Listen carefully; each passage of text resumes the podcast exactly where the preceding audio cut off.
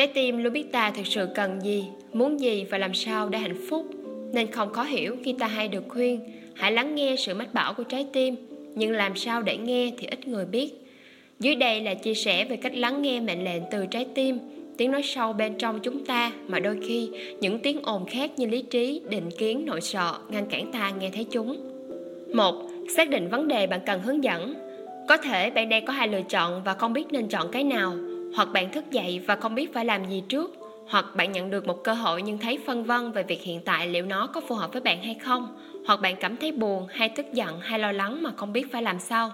Bất kể là gì, bước đầu tiên bạn cần hiểu rõ điều gì đang làm bạn khó chịu hoặc vấn đề nào của cuộc sống đang hiện diện mà bạn không chắc phải làm gì với nó. 2. Hít thở sâu vài lần. Điều này rất hữu ích ngay cả trong bước 1 ở trên nếu bạn gặp khó khăn khi làm rõ vấn đề hoặc câu hỏi hoặc chuyển sự phân vân thành lời. 3.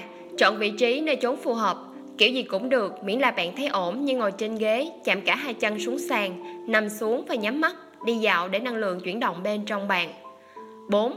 Đặt tay lên trái tim và nghĩ về câu hỏi, vấn đề, sự phân vân.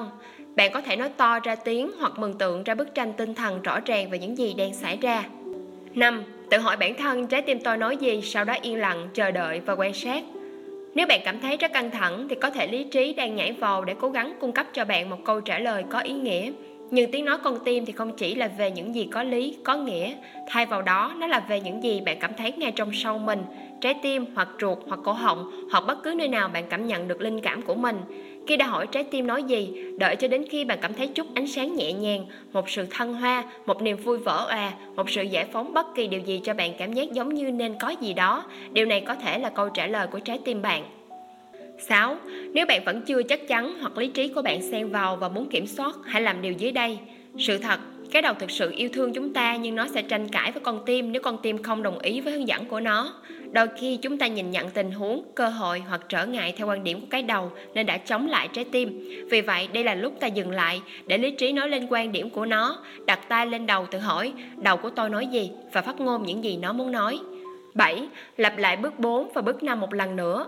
Khi cái đầu đã được lên tiếng và cảm thấy được lắng nghe, thậm chí có thể được bạn ủng hộ, đến lúc bạn cần cân nhắc trái tim mình thêm một lần nữa, yên lặng đặt bàn tay trở lại trái tim và hỏi, trái tim tôi nói gì? Sau đó hãy đợi một lần nữa để nghe câu trả lời của trái tim bạn. Chúng ta từng có thể cảm nhận được hồi âm của trái tim khi thấy nhẹ nhõm, giống như cuối cùng thì ta cũng đã thành thật sau thời gian lừa dối chính mình vậy. Cảm giác như trở nên sẵn sàng để chấp nhận bất cứ điều gì xảy ra vì ta không thể từ dối lòng hoặc giải quyết mọi sự theo những gì có lý có nghĩa bất cứ giây phút nào nữa. Khi cảm thấy mức độ dũng cảm nói ra sự thật tăng lên thì bạn biết rằng bạn vừa nhận được mệnh lệnh từ trái tim.